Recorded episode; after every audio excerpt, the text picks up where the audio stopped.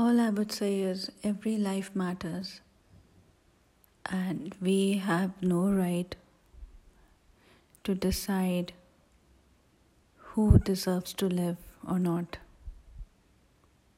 If you guys are interested in helping me in raising voice for the animals, then everyone who ever is uh, present in my city, Karachi, Pakistan,